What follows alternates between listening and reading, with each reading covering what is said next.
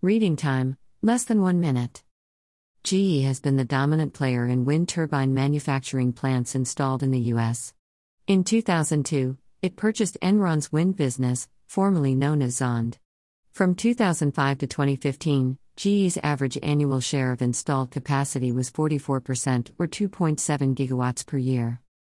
In 2018, 40% of the U.S. market for turbine installations was captured by GE, Vestas at 38%, Nordex at 11%, and Siemens Gamesa Renewable Energy, SGRE, at 8%.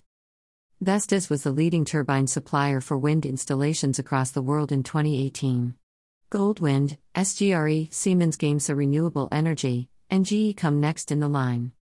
In 2018, global wind additions roughly added up to 50,100 megawatts.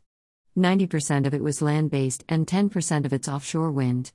Whereas in 2016, the total record was 63,800 megawatts, and in 2017 it was 53,500 megawatts. It was way higher than in 2018. In 2018, the U.S. holds the second position after China with 7,588 megawatts of installed capacity. The annual capacity of wind turbines installed in 2018 in MW. The ranking of countries with wind generation in their electricity grids in 2018. The industry trends for the wind power companies share market in the U.S. by percent age in 2018.